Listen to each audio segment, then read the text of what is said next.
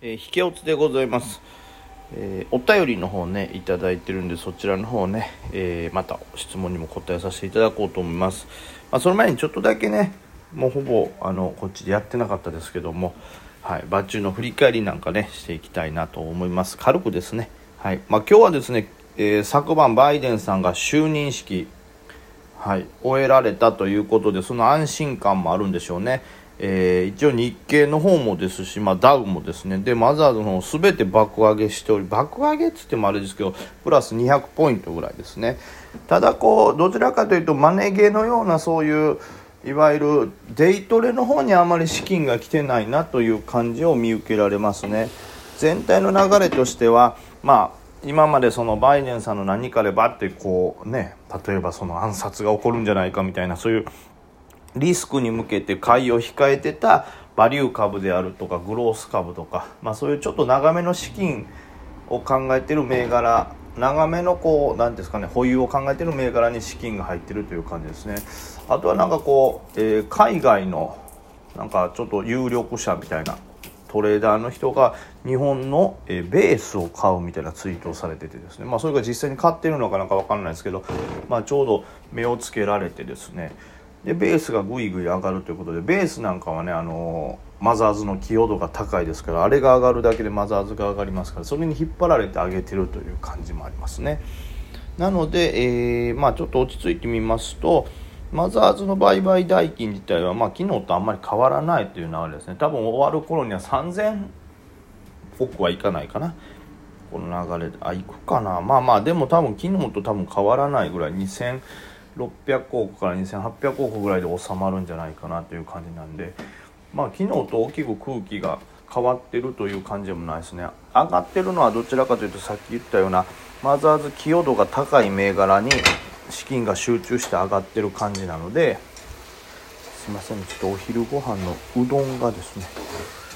ちょっと焦げつつあったのでちょっと混ぜましたけども。まあというわけで寄与度が高いところが上がってるんで意外にマネ毛の資金っていうのは来てないんでそこまでぐんぐんと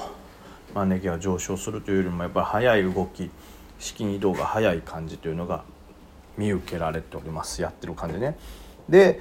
えー、じゃあ日経の東証一部はめちゃくちゃこうね強いのかというと、まあ、強いのは強いんですけどもそこまでこう爆発的に買いが集まってるわけでもないとまあね思ったよりもそのねなんかバイデン就任ご祝儀相場やみたいなのが来るみたいな話もありましたけど思ったよりそんな感じになってないと。まあ単純に今まで買われてない銘柄のところに資金が入って買われてたところはただお休みになってるという感じですね。はい。なんで数値指数ほどうわーっていう盛り上がりは感じないですね。ね。まあまあまんべんなくは上がってますけど値上がり率の値上がり銘柄の方が多いですからね。でまあちょっとその他気になったところというと、まあ、バイデンさんが通ったということでどうですかね1個パリ協定というのにねもう早速入ったということでで、まあ、パリ協定っていうのは一体だじゃあ何ですのっていうことですよね。でパリ協定っていうのは地球温暖化に対する、まあ、枠組みを決めるものらしいんですけども、まあ、これに入ったということは、まあ、温暖化を防ごうということでつまりは脱炭素とかね二酸化炭素排出を抑えようということなんでまあいわゆる再生可能エネルギーなんかにまあ、資金が入ると、まあ、バイデンさんがパリ協定に入ったということは、まあ、これから脱炭素をしなければならない。脱二酸化炭素をしなければならないんでどうやってもこう何て言うんですかその再生可能エネルギーとか炭素酸素二酸化炭素がかからない方に資金投資がされていくだろうという読みですよね。まあ、それもあって、えー、アースインフィニティなんかはねその再生エネルギー関連なんでその辺にも資金が入っております。特にアースインフィニティは、まあ、今までかなり株価低迷してますから IPO でね10月ぐらいですね10月19日上場した IPO でもう1万円ぐらいで酔った後も半値以下ぐらいまでなってますんで、まあ、そういうのもあるし IPO の注目度もあってさらにそのパリ協定からの脱炭素というので上がってるというところですね。まあ出遅れに近いんでしょうね。だってこう逆に言えばじゃあ脱炭素が進むからといってこう太陽光がバンバン上がるのかっつったら A バランスなんかは下げてますしで NPC こちらも今日も結構な下げですからねまあこれなんかねちょっと前にその大株主の社長ですかね売ったということでまあその社長の売り自体がめちゃくちゃ多いってわけではないんですけど、まあ、社長が売るってことはねやっぱ印象的に近いうちになんかいい材料とか出ない出ないんだろうなとかなんかもしかしたら悪い材料とか出るんじゃないかみたいなのもあったりやっぱり単純に上昇のいいチャートがその社長の売りによってちょっと崩れたりしたこともあってはいちょっと下降トレンドで売られてますから。まあ、パリ協定に入ったからといってそのいきなり再生可能エネルギー太陽光がぐんと上がるということはなかったという感じですね。その中の出遅れであるアースインフィニティに注目が集まったりあとはま日ソプロニティですね。これ僕も入ったりしましたし今日もちょっと買ったりしましたけど1回1月のね10日ぐらいですかね。そのぐらいのところに1回バッと高値つけたんですけどそこから押して押してはい。ちょうどまあちょっと調整も終わったかなということで再び鍋底を作って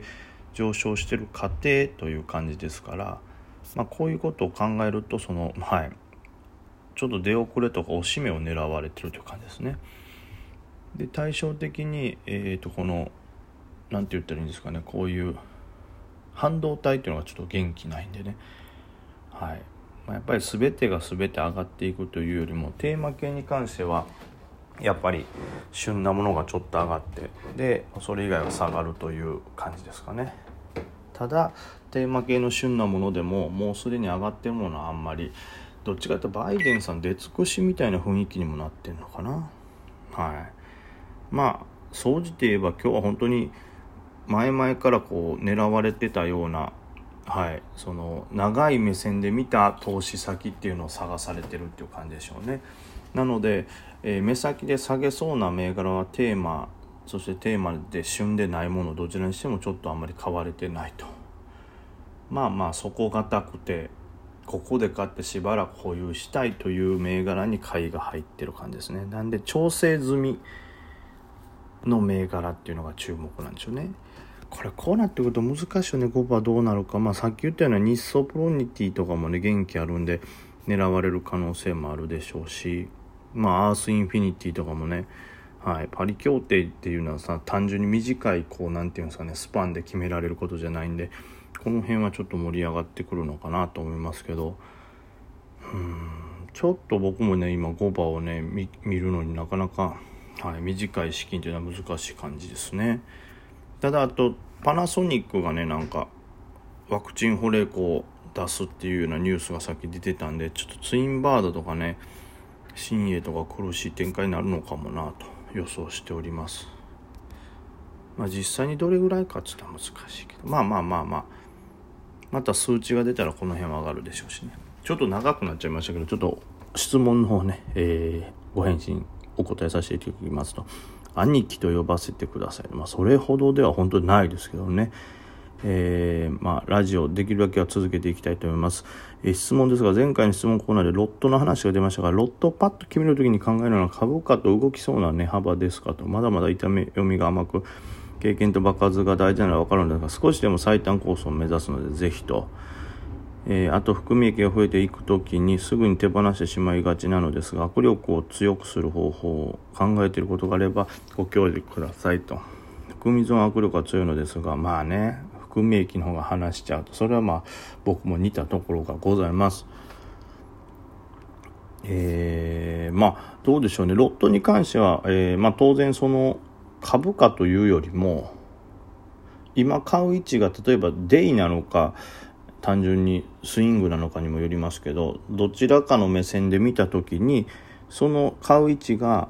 底値であれば結構大きなロット入れれますけど例えば下落する可能性もあるけど上昇する可能性の方が大きいなぐらいの位置で入ってるんであればちょっとロットは減らすかなというのが僕の感じですね。あとはその、えー、全体的にその相場が活発かデイならデイに資金が来てる時なら多めに資金入れますしあまり来てないようなら少しのロットで確実に勝つというような、はい、考え方をしております。だからどちらかというと動きそうな値幅というよりもどれぐらい活発なのかあとは下値不安がどれぐらいあるのかというところが大きいですかね。であとはそうですねあんまり小型の株だったらそんな枚数も入れれないんでその株の痛みってあまりにもスカスカなら枚数は入れないです。しっかりとこう売り板があるようなら逆にそれを買っていけるのでというとこですね。はい。なのでまあまあもう一回ちょっとまとめて言うとそれが底根付近なのかまあ自分の持つ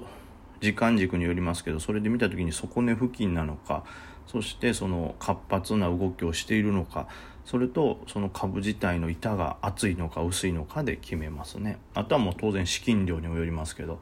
同じ資金量の中で上下枚数差を出すのはそういった理由ですね。あと含み益増えていく時に手放し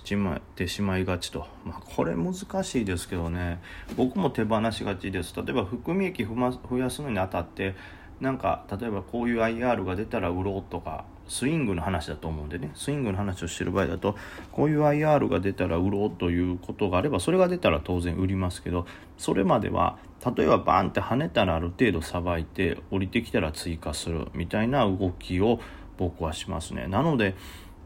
逆にねバーンとなんかその日ねたまたまなんかこうニュースとかで煽られてバーンって上がった時とかだったらうん、そこまで握力強く持たなくていいのかなと、まあ、何かの時にまたねその本当に強い材料じゃない限りは戻ってきますから、うん、それでもし逃して例えばバーンと跳ねて打ってで下来たら買い戻そうと思ってる間にさらになんかニュースでバーンと上げちゃったらもうそれはしょうがないなという感じですかね。勝てばいいんですから。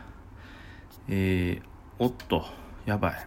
質問全然答えられてないということで、また、えー、質問の方ね、いただいたらいただいただけ答えていきたいと思いますんで、また、はい、残ってる質問答えさせていただきますんで、5番もご安全